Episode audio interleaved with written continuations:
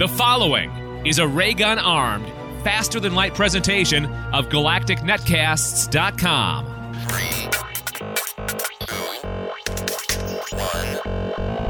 The Time Traveling Robots from Space podcast starts now.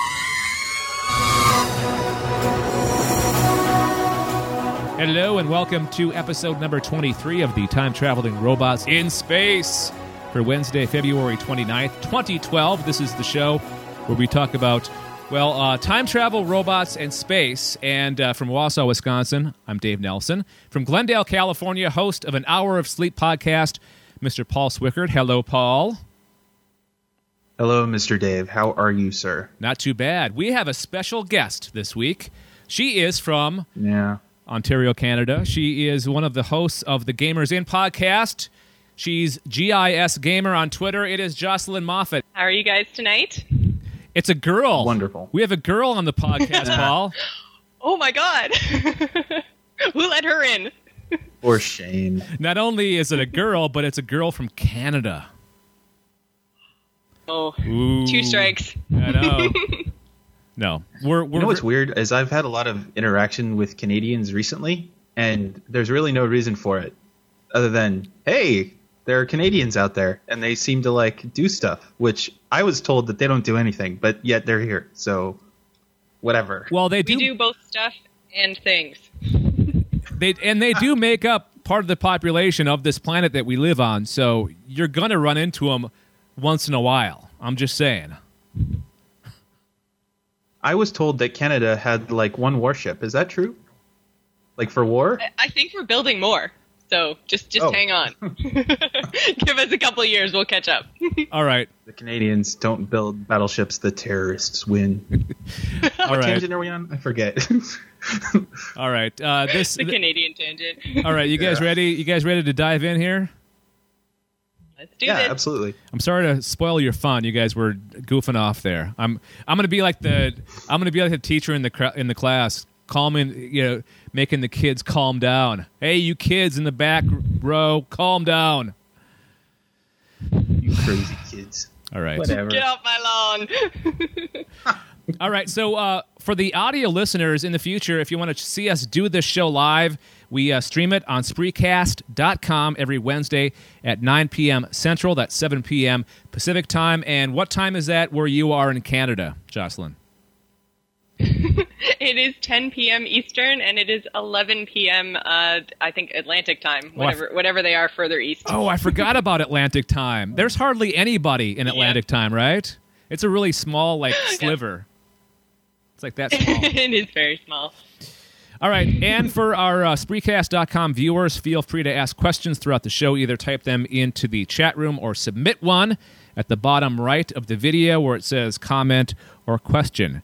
And if you're uh, new to the time traveling robots in space, we run things down into three categories. We do the news, and then we do our recommendations and the question of the week. So let's get this on the road. Sector 1. Time travel.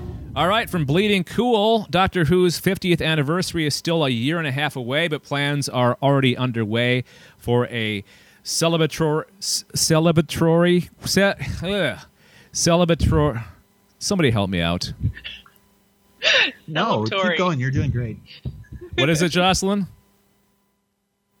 Celebratory. Okay, that word, episode.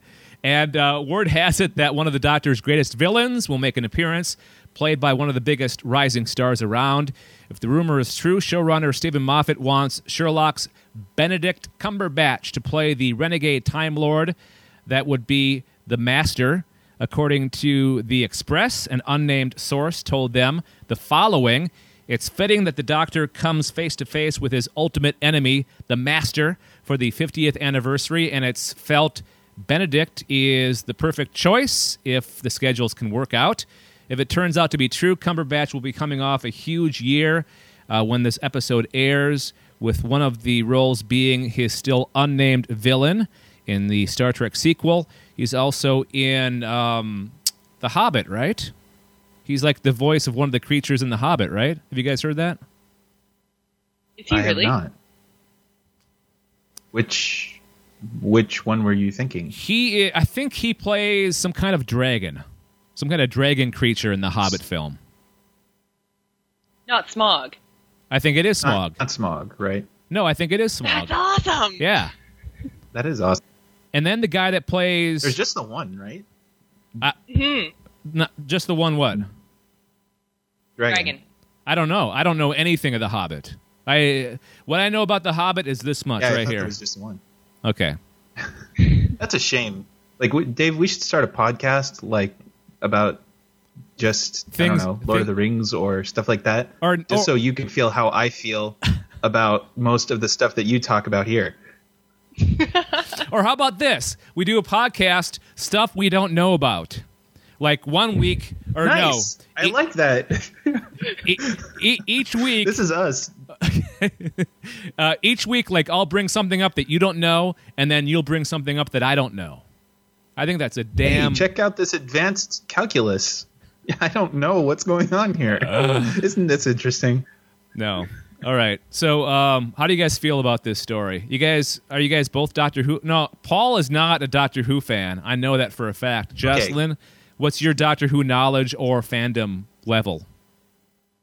It's one of those things I've always wanted to get into, but haven't actually. And I tried, and then there was like this really, really old stuff, and I'm like, where do I even start? And some of it's like movies, but not. And so I haven't actually gotten into it yet, but it's one of those things that I want to. But Okay, here's what doesn't you he? Go ahead. sorry. Go ahead. His uh, his time travel thingy lets him go anywhere and anytime he wants, right? Yes. That generally, Yeah. but yet he always stays around London. Yeah, I know. It's weird. And he's got a British accent, which is also weird. My advice to have a you my advice to you is start with the 2005 series. Don't even pay attention to anything that came before that. Start with the 2005 series and move forward. And I would Is it really that good? yeah. No, yeah. No, if you like if you like Sorry. shut up. Shut your damn shut your damn hole in your face. All right. All right. Anyways, um, I would also recommend that you start. Not only will you you, sh- you should start with uh, the 2005 episode, but maybe even before that, you start with an episode that I think aired in 2008 called Blink. It's with uh, David Tennant as the Doctor. It's a really good starting point for if you want to get into Doctor Who. She'll write that down. So start with that, and then if you still like if you still like it after that episode, then go back to 2005 and start the whole thing. That's my advice. Excellent. I am a big Sherlock fan, though, so I think this would be really cool. If I wasn't into it by the time he was in it, then I would pick it up just to watch him do something else. Yeah, Sherlock's a great show. I can't wait for um, the second series, uh, which will be airing on PBS here in the States, uh, I think in April or May. All right, I put the link to that story in the chat room. So, Paul, uh, you got the ball. Go ahead. Sweet. Screenwriter for the Sons of Anarchy is bringing a new sci-fi show to to sci-fi. uh, it is called the Dover Agenda, and I first of all, awesome name. I like the Dover Agenda. I don't know why. It just kind of rings true to me. Anyway, the I and I really like the premise here. It's a, supposed to be about a young man who finds himself recruited to a secret military branch that specializes in parapsychology, which I still have no idea what that means. What, what, does that mean like like psychology, but not really? So abstract psychology? No, no, no. You're you're analyzing uh, ghosts and spirits. That's what you do. Go, you set up an office someplace, and the ghosts and spirits come to you with their problems, and you help them solve those problems. And I get that like at a degree from DeVry Institute or something. Or um, or the Phoenix University of Phoenix. Sorry, anybody out, anyone out there is listening. I'm not disparaging all that. Just yeah, You just maybe lost all your DeVry listeners. Yeah. Yeah. Damn it, Paul. Apologies to DeVry listeners. Anywho, uh, the twist is that the recruiter who actually picks up the guy is a future version of himself. And the character slowly realizes that his future self may not want him to be somebody that he actually wants to be. So, in other words, it seems like his future self is trying to make him into something that who isn't him. If that makes any sense. Like in other words, it sounds like he doesn't he, the his future self is trying to get him to not be his future self. This has got paradox. Sometimes time travel makes my head hurt. Yeah, no, you're not alone.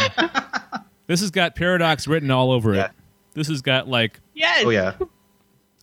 that's one that's one of our It's- that's one of our, one of our themes on the show, Jocelyn. As you know, because you are a subscriber to this to this show, is I am. time paradoxes and the singularity, which is a word I can now remember.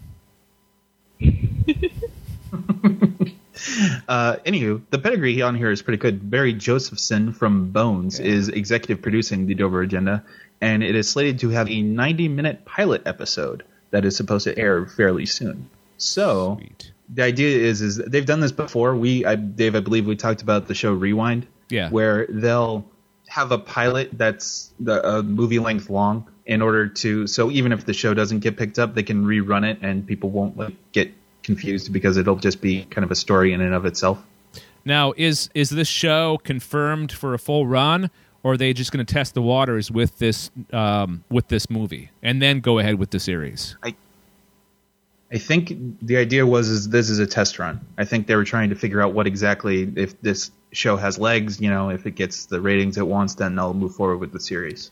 Yeah, they Which I guess you know it's it's more of a it you know hedging your bets, trying to play it safe, trying to save money, all that good stuff. Yeah, it is smart, and they did. They they have a habit of doing this. Uh, most famously with Battlestar Galactica, they did the miniseries, and then it got really good numbers. And I think they knew that going in because I believe that they were already planning the series, even if if the miniseries hadn't hadn't didn't wouldn't have done well.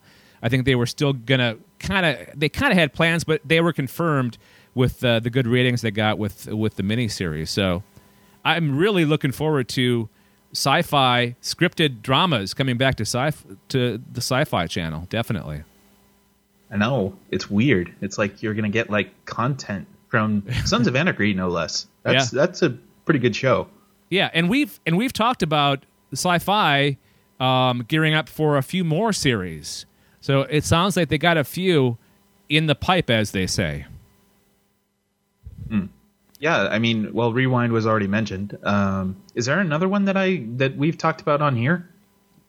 There's I don't been recall. there's been But, so many uh, we we have at least two. Yeah, there's been so many stories that we've mentioned that I don't remember. Um, if you guys want to check out, uh, we've got a news section actually on our website at galacticnetcasts.com with the latest sci-fi news.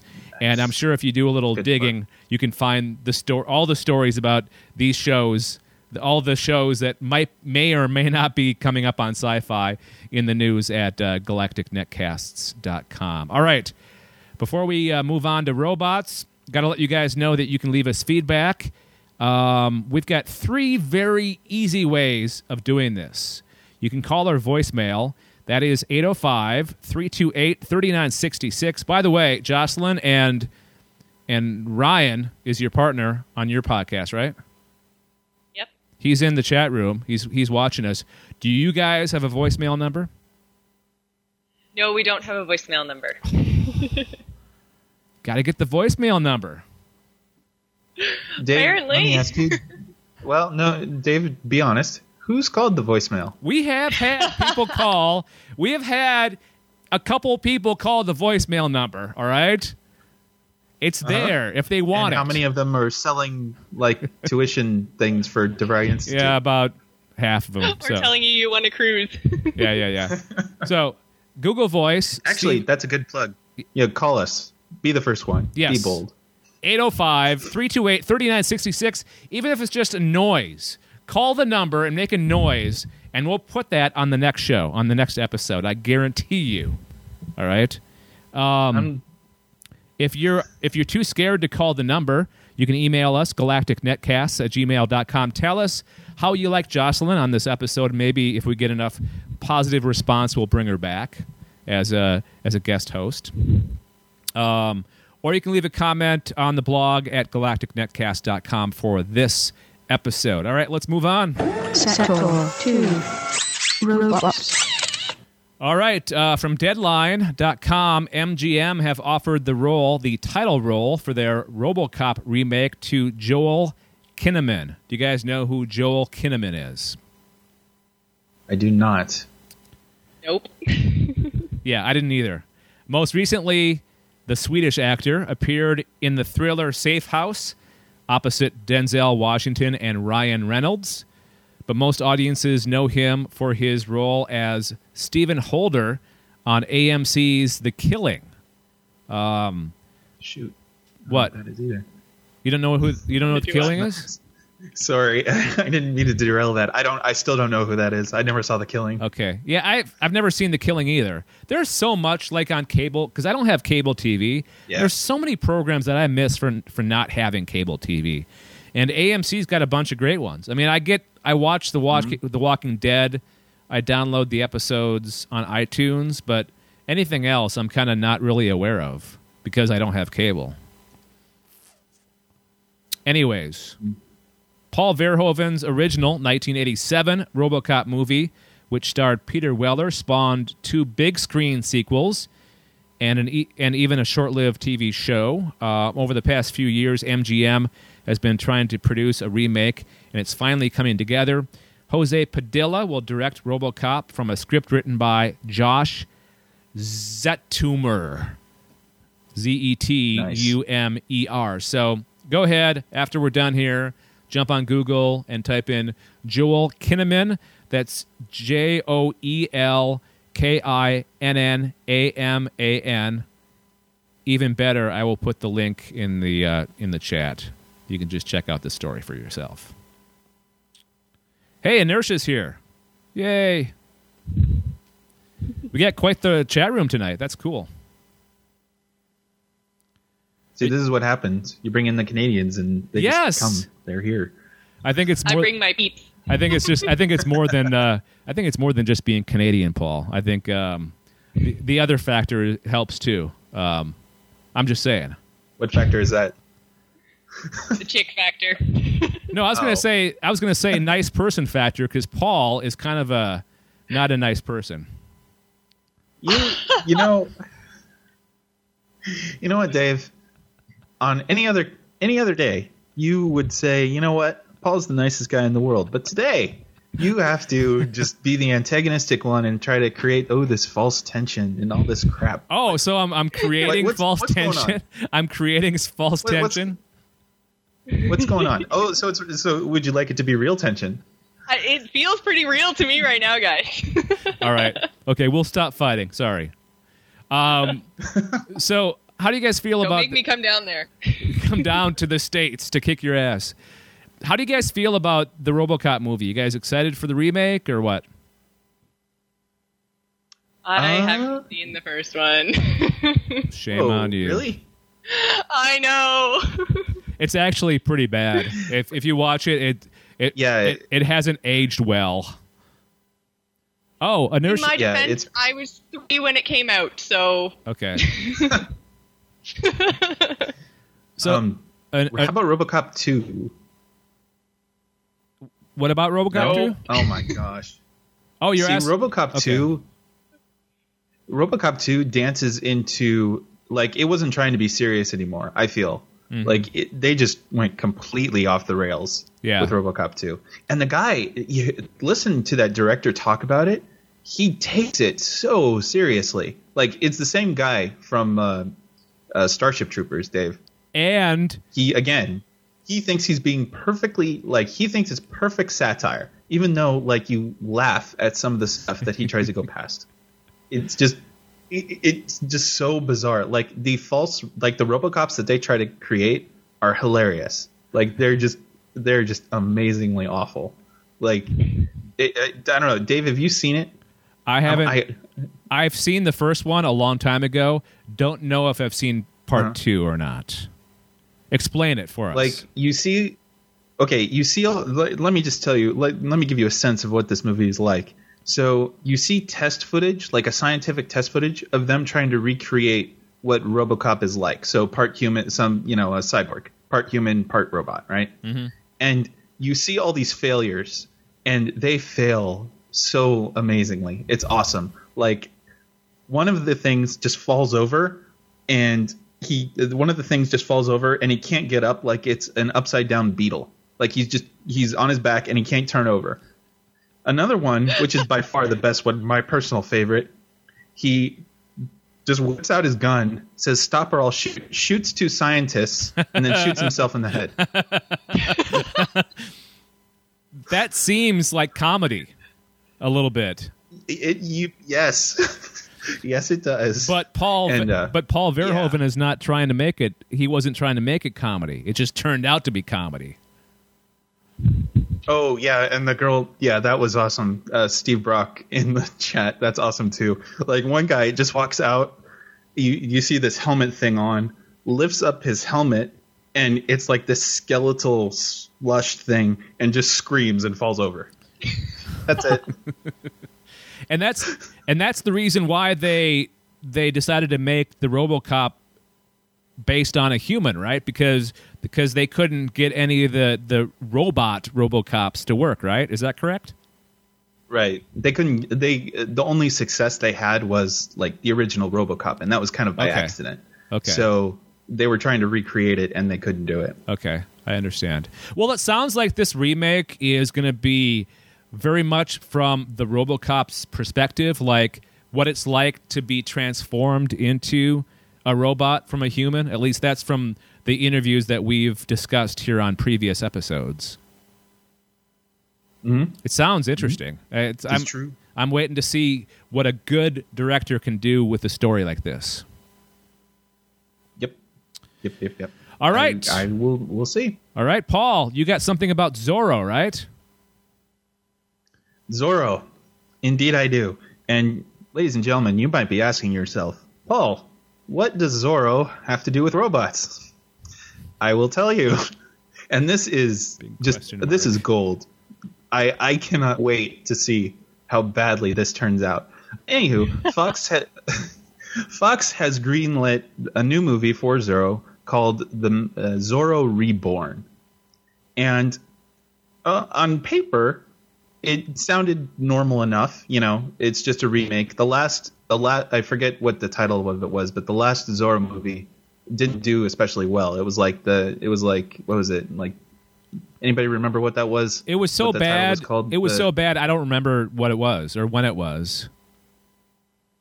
Yeah, it was like the Mask of Zorro or something like that. Okay. But anywho, um, this latest remake is set to be in the year 3000. so under nice. so under uh, under this auspice of Zorro, you once again have this fellow who is trying to fight the evil oppressors who are enslaving his people under the flag of Zorro. And yeah, he's um, let's see, he's expected to carry a whip among other things, and one person even postulated that part of this guy, you know, whoever is happens to be the evil dictator, is going to have robot armies that Zorro must fight. Zorro versus robots. Nice. it sounds like it's going to be so bad it's going to be good. I yeah. I hope so. I hope so. You know, recently, like the one who really, the one movie that really has my attention for possibly the worst movie ever is Battleship. I that Okay, okay, that stop. has the potential to be the worst movie ever, ever. Time out. Time out, my David, friend. Okay. Have you seen the latest trailer for Battleship? Have you seen the latest Mm-hmm. trailer? Yeah. You're you're still convinced that that's going to All right, Inertia in the chat room. She was she was my host on the Alien Invasion mere, a mere two hours ago, and we talked about this. I think it's going to be a lot better than most people think. Dave, I will remind you.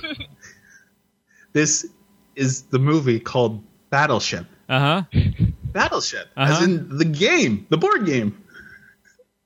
So you go from that to Battleship versus aliens. Mm-hmm. Yes, that's Oh. why you were talking about in the Alien Invasion. Yeah, podcast, yeah. Okay, okay, okay, okay, okay. Did you know that they're going to in this movie? They're going to show it from both the aliens and the humans' perspectives. Did you know that?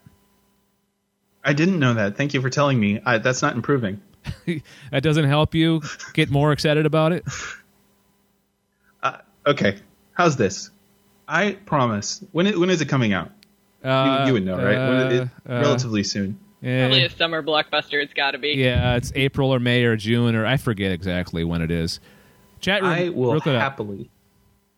I will happily watch this, and we can reevaluate at that point. Okay. And then I am more than happy to debate it with you. Then. Okay, that is your challenge. Okay, That being s- I'm gonna. that being that being said, I will watch it in the theater. Just so you know, I, absolutely, I wouldn't miss it. Are Okay, kidding? okay. That this. Is, but the, the the deal is that okay, you have to watch it on the opening weekend. You got to watch it because you're gonna get scared away if the if the critics if it turns out to be a bad movie. All right. If okay. How do you feel about this, Okey-dokey. Jocelyn? Are you, would Battleship is that a movie that you would go see? No, not even a little.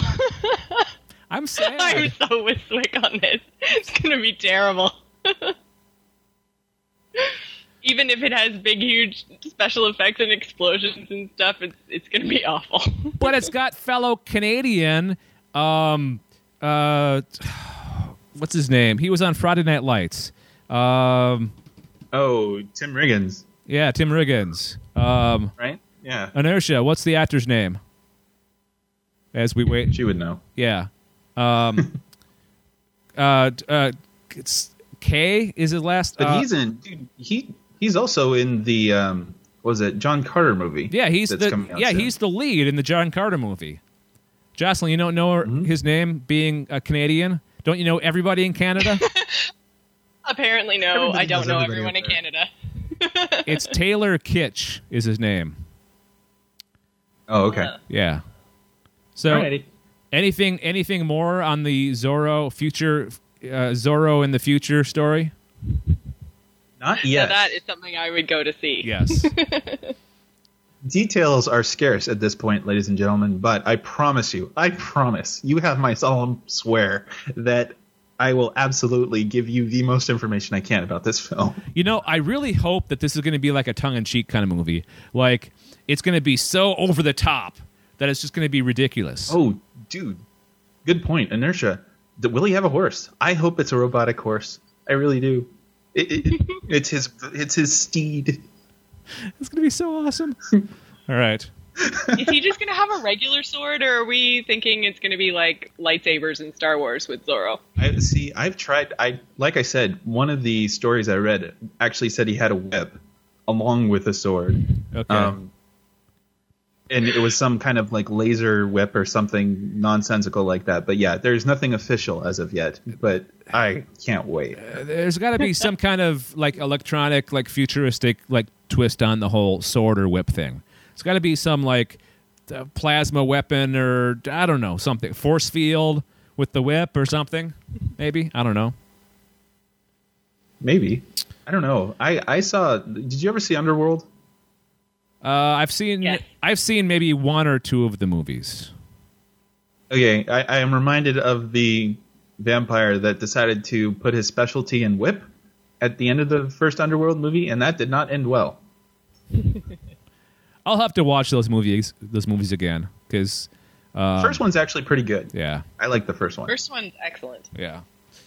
Um, all right, so let's move on. Before we do, though, um, don't forget you can go to our website at galacticnetcast.com for information, details, show notes about every single episode. You can also subscribe to all the shows. Uh, this one, Time Traveling Robots in Space, The Alien Invasion, and the Sci Fi Film School podcast. Either click on the iTunes logo or fill out the email form. Also, along the top menu are links to our Google, Plus, Facebook, and Twitter accounts. And like I said, did I mention sci fi news? We've got sci fi news too. I, I believe there is news. Yes. That is wonderful. galacticnetcasts.com. Go there and enjoy. All right, let's move on. Sector 3. Space. All right, uh, from firstshowing.com, a viral website, viral website has just launched for a low budget movie starring District 9's Sharlto Copley called the the Europa report, also known as just Europa. And here's a key excerpt from the site that hints to the film's plot. For decades, scientists have theorized the existence of liquid water oceans on Jupiter's moon Europa. We've recently discovered new capti- captivating evidence that these subsurface oceans do exist and could support life. We've sent six astronauts from space programs throughout the world on a three year journey to Europa to explore its oceans and confirm these findings. We're proud to be at the forefront of the effort to prove the existence of extraterrestrial life within our solar system within our lifetimes. And on the site, there is video of just basically the people on the ship doing things. It's like it's kind of makes it look like it's a real thing. Like there's these travelers in this spaceship going going to Europa, and um, it's very much meant to be like a. Hang, hang on one second before we go any further. Let me throw the link into the chat room so you guys can all check it out. I keep on forgetting to throw your links into the chat room, Paul. Eh. Sorry. Anyways, this is. I would like to think that I explain it in such great detail that they don't need them. Yes, of course. That might just be wishful thinking. Yes, of course. no, no, I get what you're saying there, and you do a very good job. But I feel bad, so what I'm gonna Oh. what I'm gonna do is here. This is the link from your last story, the Zorro in the future. All right. I'm taking my revenge on the battleship thing. Well, maybe subconsciously, but not on purpose. Anyways, this is your typical like uh, viral campaign thing. We all know it. We know we all know how it works, and it's just uh, it's making it look like a real thing, and that's all I know so far about this movie. Um, that's all they're revealing. There's no release date yet. There's nothing more. It's just um, just this website where you go and you check out the astronauts doing their thing, and it's made to be like a real life thing. So, go look at it. That's all I got. I will. All right, before we move on, Is though, there I'm any excited sign about that are you, is this something? is there that- any sign that it's actually going to go anywhere? No, it's it's an actual movie.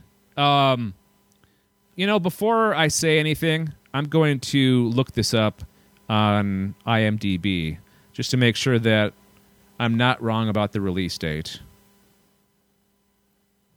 Talk amongst yourselves. I'm talking trash about you in the tra- in the chat. Oh, room. how That's dare you! how dare you! All right. Um, I'm really excited about this movie. I love low budget sci-fi type things. It's always better when you can't see the the monster, the alien, or whatever. Anyways, Yeah, no, totally. Um, some of the best science fiction films have been low budget. I mean, look at the exactly. District Nine. That was a low budget film. Um, the first Alien was a very low budget film. So I think we get the best science fiction before the big studios get involved and throw all this money into it. You know, it kind of deletes. Wreck it. Yeah, it wrecks the story. Yeah, you're right. So I'm looking forward to it. it. Sounds like you are, Jocelyn. What about you, Paul? No, You're just saying that to You're spite me. it's Dave's story. sorry. I'm sorry. I'm sorry. I'm sorry. Yeah, yeah, absolutely. I I totally agree. The um, it, uh, people get too wrapped up in the effects sometimes, Mm-hmm. and sometimes it, it force, forces people to be more creative if they have to work within a tighter constraints of money. Yeah, look at the first Alien movie. They hard they didn't even show the alien until like halfway through. Um, sure, they had some pretty cool like uh, like space sets, space sets, space you know special effects uh, sets of the space station and not, or space the spaceship, but that's pretty much all they had. Um, the rest of it was pretty low budget. So, all right, so look for it. And you only really got the you only really got a good look at the alien till the end, anyway. Yeah, yeah, yeah, exactly. Um, I think it could be argued that Alien is the best of the series. What do you guys think? I really like Aliens. Okay. Well, I that's really do. I like the James Cameron take. that's a close second. I mean, that's those those two kind of go hand in hand. But I think anything after that, you can you can kind of throw out the window a little bit. You know. Yeah.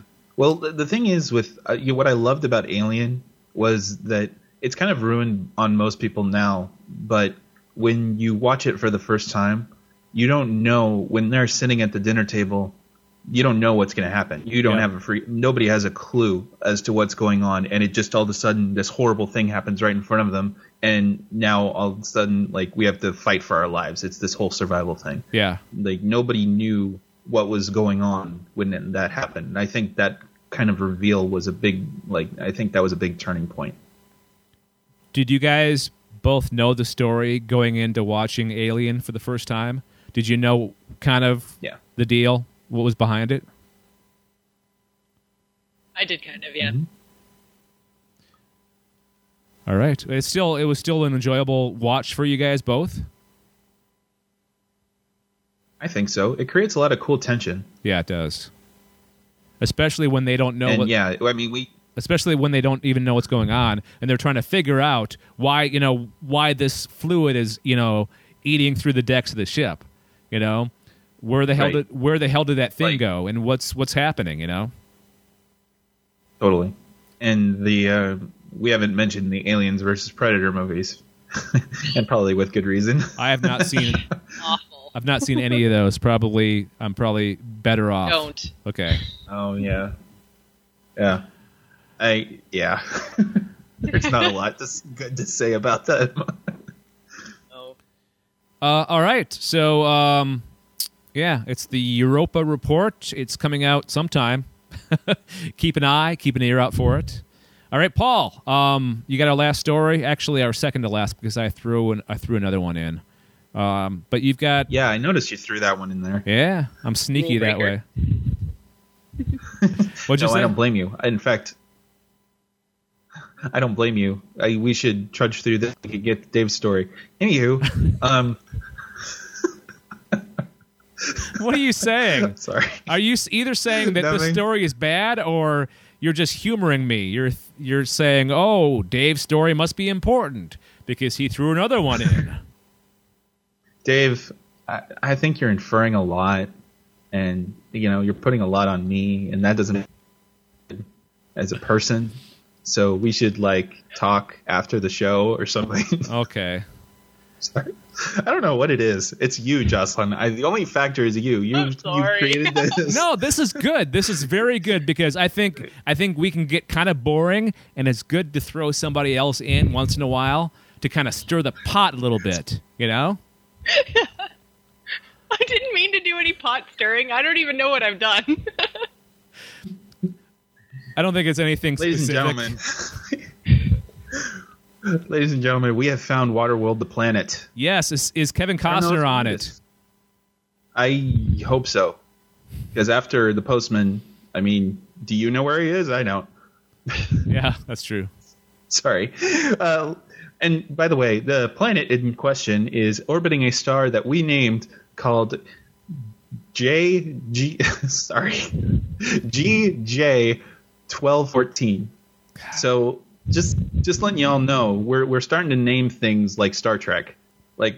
No, we- no. know, we have a star. Oh, it's star JG twelve fourteen. We're not. We're whatever. We're, we're, we're not. I have a. Th- I have an idea that I think um, astronomers and people that name planets and other celestial bodies should adapt. Adopt is I think that we should start naming planets after planets in science fiction. It would be so much easier, and it'd be fun. I, I'd be on board. it'd be fun, wouldn't it? Like, Absolutely. hey, let's name this planet Vulcan. You know, that'd be awesome. That was my first thought. Why not? There's no reason why you couldn't. I Um, mean, we might have to pay some money uh, to Paramount or whatever, but whatever. Uh, anywho, and by the way, this is a, a little bit of a change of pace. We're actually going the reality versus the entertainment route, so I apologize if this gets boring for too many people. Uh, but anywho, yeah, uh, the entirety of the planet's surface is liquid water. I don't know why they said liquid water, isn't versus non-liquid water. Anywho, and it is about 40 light years from Earth, and it is massive. It is about 6.5 times our own planet's mass. So we have a planet that is six times our own planet size, and the temperature of the water is around 450 degrees Fahrenheit. Wow. So we're not going they- swimming they've anytime noted- soon. New, and they noted that it was hot enough to roast a chicken. Okay, backing up a little bit to what you were talking about water. Um, inertia classifies solid, liquid, and gas, and we should. No, I get it, but Okay. you don't call it. You don't call it water. you don't call like what I don't call ice frozen water. I, I don't say I want Solid water? frozen water in my drink. I want ice. I, Can you imagine that going to the restaurant and going, "Yes, I'd like some steam, please. Give me a glass. Yes. Give me a glass of steam." yes, but for clarify, fine inertia for clarification purposes, absolutely. Water can be in four states. Given the nature of those four states, you change the name. Okay. So Sorry. getting getting back getting back to this planet is what you Yes. said you said 40, 40 40 light years away It is 40 light years away from Earth. that's not that far right mm-hmm. No, right.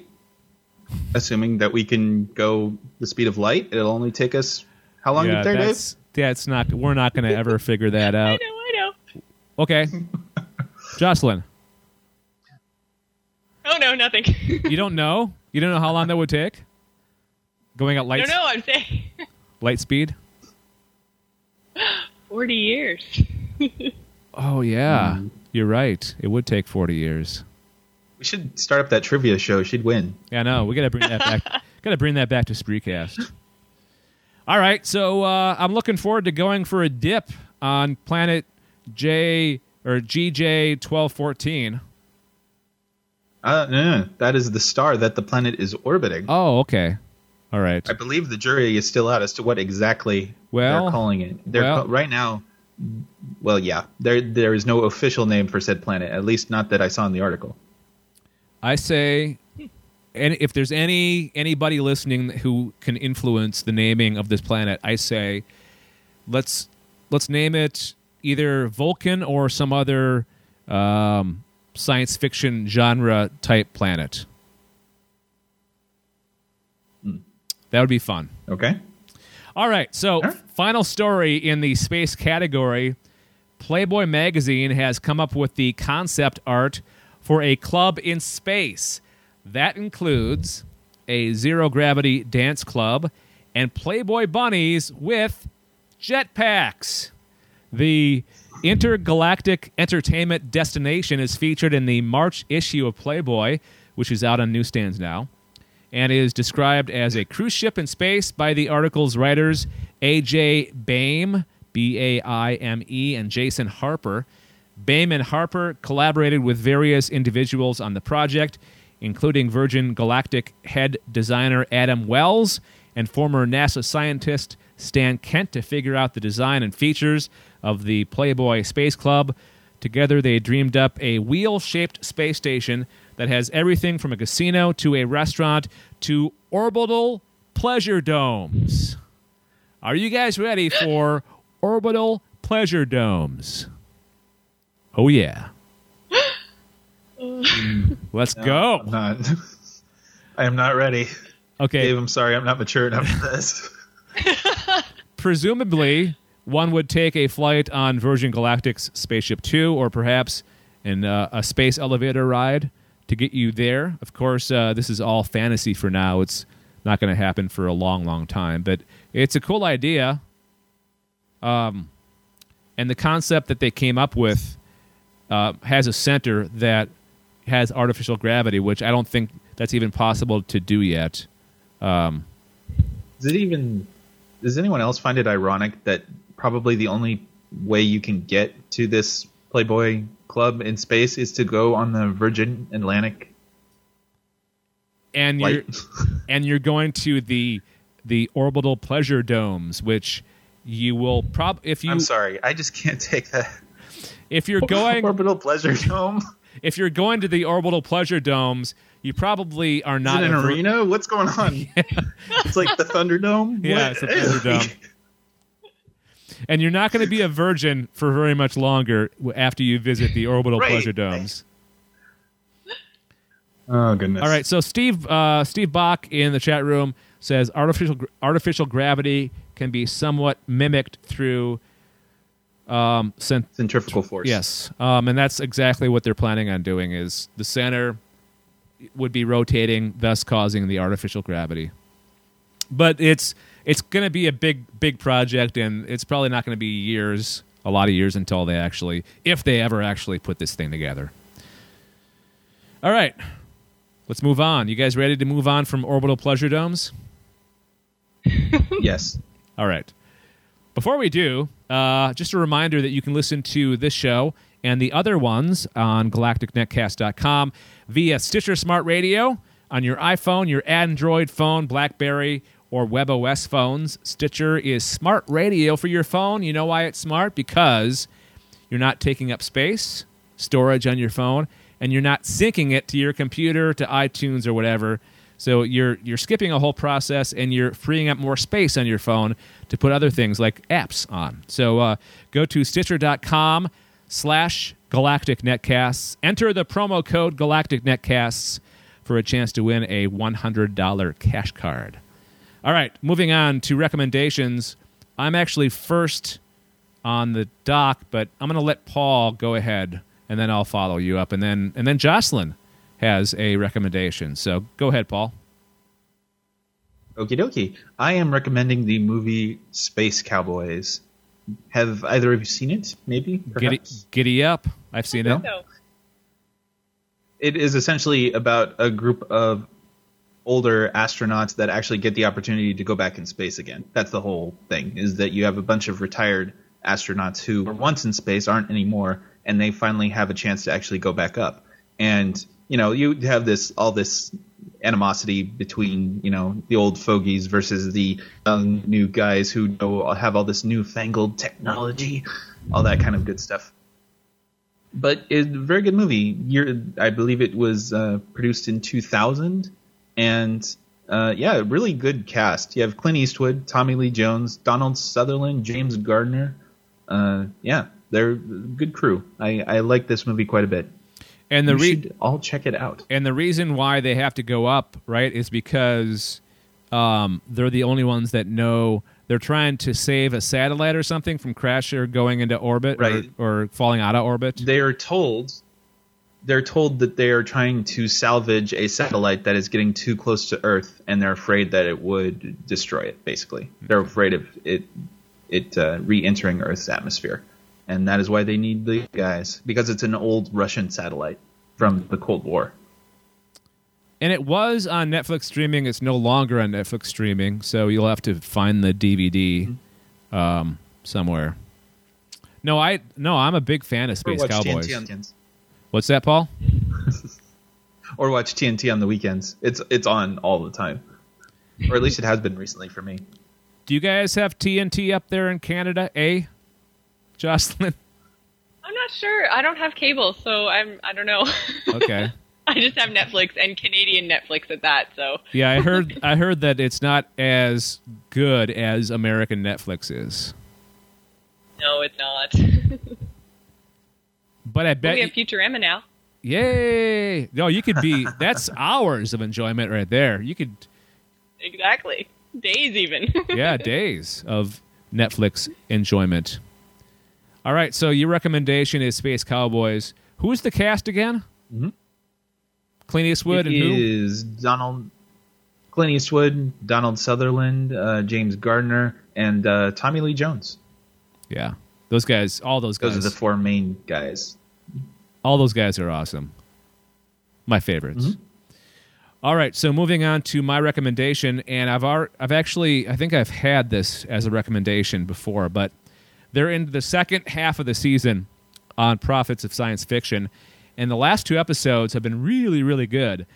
And um, two weeks ago, they focused on this is if you don't know what Prophets of Science Fiction is, it's basically a documentary series that profiles one of the the masters of science fiction from over the years, and how their the stuff that they thought up has become reality. It's it's very much like a documentary series. It just analyzes their writings and see how it reflects on what ha- has actually developed. And two weeks ago, they uh, highlighted Isaac Asimov. Um, he saved the future from evil robots, which is true because before he started writing about robots, all the robots were like, "Evil, take over the world.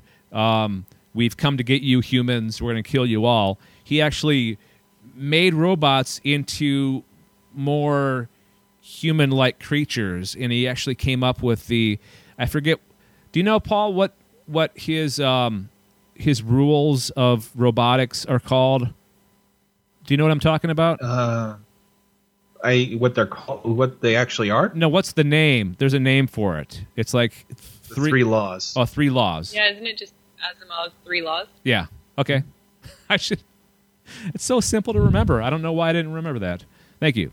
Anyways, um, he dreamed of a better future where we need not fear our own technology. His I, Robot series of sci-fi future where robots can do our jobs for us lead to the creation of real-life industrial robots. See, they take what he was writing about and they they kind of um, put it into a perspective of what we've accomplished already.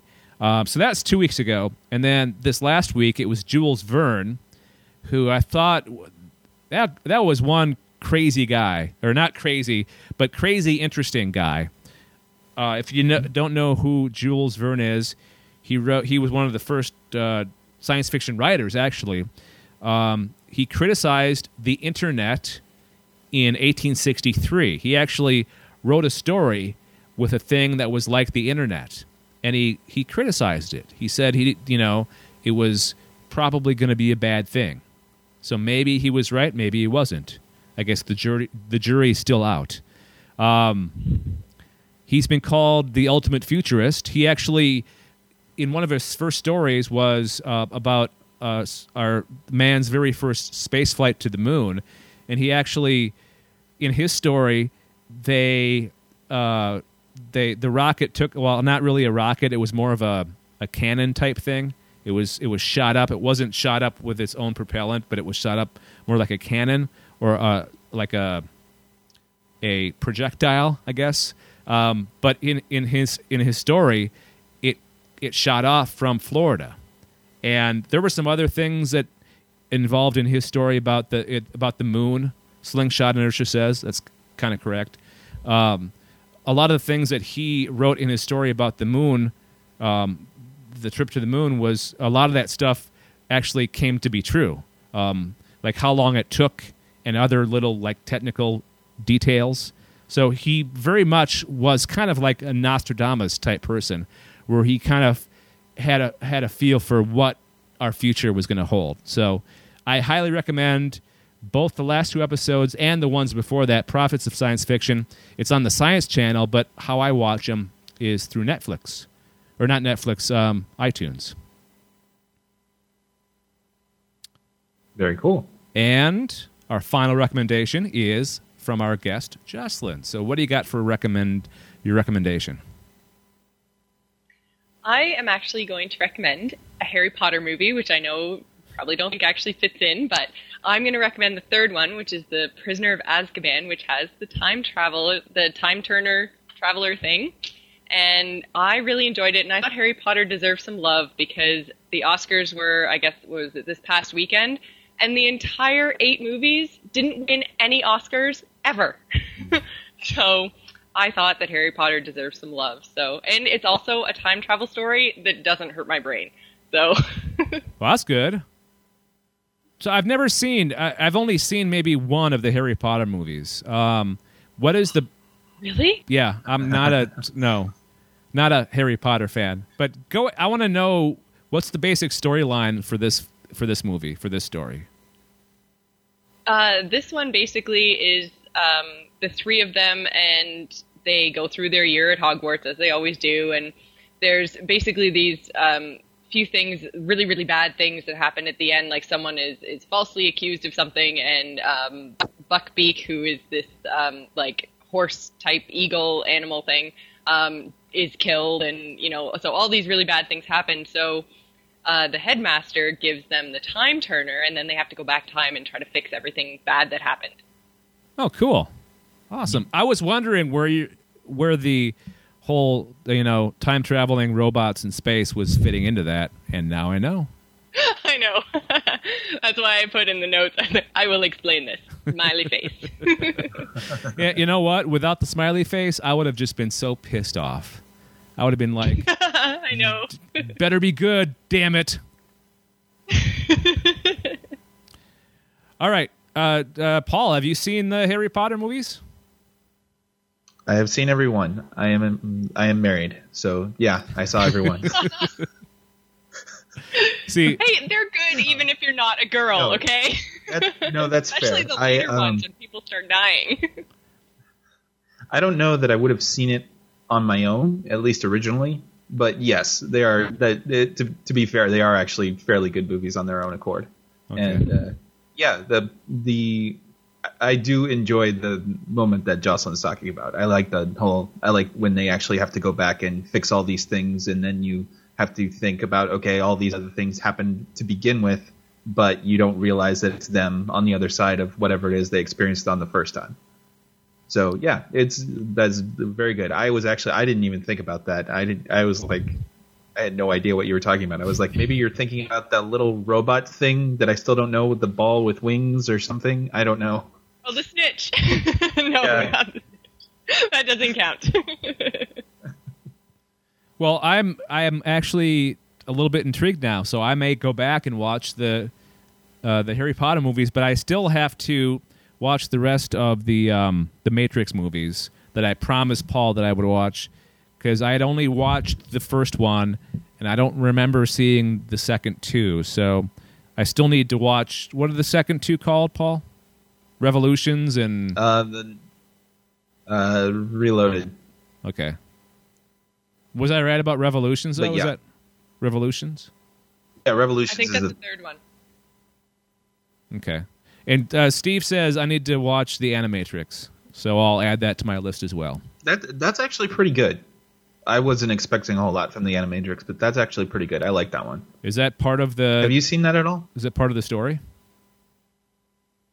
Uh, no, not directly. It's a series of um, basically anime cartoon type movies that are either in parallel or uh, are are related in some way to the events of the Matrix. Okay. So if you're into anime at all, it's definitely worth your watch and definitely worth the time. Um, and I think the first couple are actually directed by the uh, Wachowski brothers. So, So- so- it's at, there is a pretty good uh, pedigree there. So they're inspired and or in the same universe as the Matrix stories, right? Mm-hmm. Jocelyn, have That's you right. Jocelyn, have you seen uh, Animatrix? No, I haven't. I'm not a huge anime fan, so I didn't. I didn't bother with it. But maybe I will now if it's if it's good and worth it worth the time. All right. See, this is this is what this show is good for is turning you on to new ideas and new movies to go see and mo- new TV shows to watch. See? If you take away anything, you take away some ideas for future entertainment on this show. All right, uh, we've got our question of the week coming up, but before we do that, please go to our website at galacticnetcast.com. And if you can, if you have a couple of dollars, please click the donate button uh, because it's it's not free. Uh, putting this show together is not free. We have to pay for bandwidth and storage. So please uh, donate a dollar or two. We're not looking for three hundred dollars, although that'd be nice, or three thousand, or three million. Uh, but just a couple of dollars um, at galacticnetcast.com. Click on the donate, and we appreciate that. So, Paul, you have again picked this week's question of the week. Why don't you answer or ask it, and then we'll go ahead and uh, give our answers. Absolutely. This one is a bit abstract, so thinking caps on, people. If you were to pick an alternate reality for your life, thank you for the animation. I like that. if you were to pick an alternate reality for your life, please pick between the following 1930s gangster movie, that trope where everybody bursts into song for no apparent reason, or you have to, or you kiss someone that you might not otherwise, a la like Uhura. Okay. So, okay, you may be surprised by our answers because, all right, so, I know I was. okay, I'm going to go in order of the, the sheet of paper. I was first. So, um, my answer is going to be you kiss someone that you would never kiss otherwise. Just because I hate, I hate burst out into song stories. That's why I don't watch, I don't watch um, Glee, or I don't watch. I don't watch episodes of Cop Rock on YouTube. Um, and I don't like 1930s gangster movies because they seem to be all the same. They seem to be there's there's no variation from 1930s gangster movies. So I picked the kiss someone that you never would have kissed otherwise just because you never know. I mean, you may you know, somebody that in your life that you never thought that you would kiss maybe turns out to be the person that you're meant to be with. So that's my answer. That's why I picked that. So go ahead, Okay. Paul. You're next. Absolutely. I chose now bear with me. I I chose the reality where everybody bursts into song for no apparent reason. Now, having said that, I am not a musical kind of fellow. I, don't yeah, it's not my scene at all. I am totally with scene, you. man. Glee mm, makes me cringe whenever I enter the room. However, having said all that, I think it would be absolutely hilarious if I were the one person who saw all and was just completely wondering what the hell is wrong with these people. I was kind of like I wanted to be the odd man out in that way. I wanted to just be like, what exactly are these people singing about? Like, and I don't want it to be like you know you have these big choreographed dance numbers, but what about other people? Like, are they doing a different choreographed dance number on like a different part of the street? So you know, like, how does that work? That would be really These are the questions I ask myself. that would be really confusing because if you're walking down the street and you're listening, you're hearing the, the crowd behind you, and then you get out of range from them, then you hear the next one. They're you got Right. clashing songs. Pe- these people are singing about Right. how nice the day is. These guys are singing about a lost love. It's just very confusing. Totally. And who who wins? Like who's the who's running the show? Is it just the one with like the biggest emotion at the time? Like, you know, how what's going on here? So, yeah. Okay, That's it. I want to know what what the premise behind this question was. What why what made you come up with this question? Okay. I tried to think of every trope for reality that we would have. Like, you know, you have all these things, especially in science fiction movies, where you you have like even in well, especially in Star Trek, you have obviously you have the gangsters theme in Star Trek in, interwoven in there. So it's like it, it's a pretty common idea. Or another one, like you know, someone again, someone bursts into song for no reason. Like this happens all the time and uh, and the last one was actually a friend of mine's idea where like you have all these science how to put this? Science fiction is a good avenue to break down barriers that would otherwise be make people upset. You know what i mean? Like that's why like that's why the whole Uhura thing worked out then was because up up till that point interracial couples were kind of taboo. Mm-hmm. and they allowed it allowed them to experiment with things that were that people were uncomfortable with at the time. Yeah, Gene So I liked that. I thought that was a really cool idea. Gene Roddenberry was a genius that way. He taking those issues that nobody wanted to talk about, and then it, it, you know, being set in the science fiction genre made it very acceptable. Mhm. All right. Yeah, that's why. I'm like, hey, pick an alternate reality for your life. That's kind of tropey. Let's do that. The one thing, the one that I would have, I would have included too is having a laugh mm-hmm. track because I think having a laugh track or Nice. having having your own theme music like in a movie or a TV show because you ever you ever get in a situation where you're having a serious conversation with somebody and you're like you know this would be so much easier with a dramatic theme in the back you know dramatic orchestrated music or something it'd be so Nice. much easier or a laugh track. you I know? like that. I hate. Oh my gosh, the laugh track would drive me insane. Yeah. I don't think I could do it. No, I'd I'd pick I'd pick the the soundtrack definitely. All right, so Jocelyn, you've got the one that's left. I'm. Uh, were, was this the only one left after after we both me and Paul picked ours? Is that why you picked it? Well, it was the only one left, but I would have picked it anyway. Okay. I saw that everyone burst into song, and all I thought was once more of feeling from Buffy, and I was like, Yes. I, I don't want my life to be that. That's actually one of the only. Nice. That's actually one of the only musical episodes or musical TV shows that I actually like. I like that episode of, of oh, Buffy. I enjoyed it as well, but that doesn't mean I want it 24 7. Yeah, that's true. like, once through for, you know, like the whatever it is, 44 minutes or something, that, that was plenty. Yeah. so you picked 1930s Gangster. Why? I did. Well, because they are all the same, but they're all the same awesome. like, that would be so True. much fun. There's so much drama and intrigue and, oh, the clothes. I'm just, I know that's a total chick thing to say, but yeah, man, the fashion and the hair and everyone's so glamorous. You know, as long as you weren't doing the whole depression thing, but Yeah. all the gangsters are always, oh, they're always glamorous. All right. I am still a girl. I do like shiny things. No, I, it'd be fun to unload a Tommy gun on, on somebody or something. That'd be to do that once would be kind of fun. as long as there were no repercussions and you could just like go back and not do it.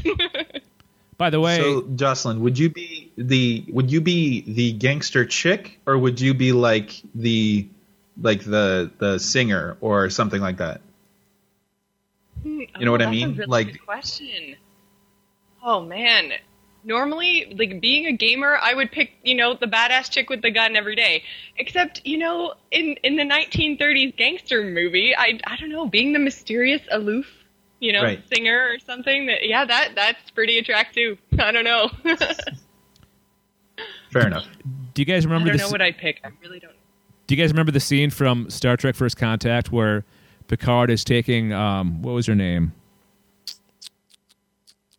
Yeah, and the in not it was like the engineer from the uh, Yeah, from Earth. yeah, from the I don't know her name. 21st century. Yeah, but um, would you want to be in that kind of outfit that she was wearing from that scene, Jocelyn? I don't know what outfit you're talking about, but I don't know. Although, as long as it's not quite as revealing as the gold Leia bikini, then I think I'd probably be fine Yeah. with it. no, I don't think they were that revealing back then, back in the 1930s. All right, I think that's going to be it. Uh, besides feedback, we did get one comment on iTunes. Um, the title is "This show is awesome" with a bunch of exclamation points, like uh, about maybe six of them. It's by uh, username stolen stolen 08 or stolen 08. This show is the flux capacitor of podcasts. Keep up the greatness. So thank you, stolen 08. Appreciate the uh, the feedback. thanks. And you can go ahead and do that if you uh, subscribe to our podcast on iTunes. Please leave us a five star rating if you like us, and uh, leave us a great comment, and we will read it on a future episode of the show. So, uh, before we leave, you guys got any final thoughts on anything that we covered tonight, or anything you want to talk about? I'm good. Mass Effect next week, all spacey. oh yeah. I was actually going to recommend playing the Mass Effect franchise, and I was like, you know what? I talk about games all the time. I can I cannot talk about games for this one podcast, and then you go and bring it up. But you know, you know what? I'm not a gamer at all, but I recently read an article on I think io9.com about why the Mass Effect universe, the story of Mass Effect, is the greatest science fiction story of all time, and I mm. spent like two hours on YouTube watching videos of just the story part of the the video game, and I Nice. like it a lot. I hope they make a, a. In fact, they are making a live action movie, or somebody's trying to make a live. Action movie. They're action making a movie, yeah. Yeah. So Yep. yeah, it's gonna be good. Gonna be good. all right, uh, that's going to do it for episode 23 of the Time Traveling Robots in Space. Thank you for joining us. Thank you, Jocelyn Moffat, all the way from Canada, for being a guest host. Did you have fun at least? I had a great time. Thank you so much for having me. No problem. And uh, I'm sure we'll, that we'll have you back sometime. If Paul lets us. I don't know if he will. I'll- I create too much tension. Yeah, more fighting amongst the ranks. Oh, he's flipping a coin. it's All right. All right. So, Jocelyn, you you'll be back soon. All right. Thanks for joining us. We'll talk to you next time. This has been a presentation of Galactic Netcasts. To subscribe to this and our other podcasts, go to galacticnetcasts.com.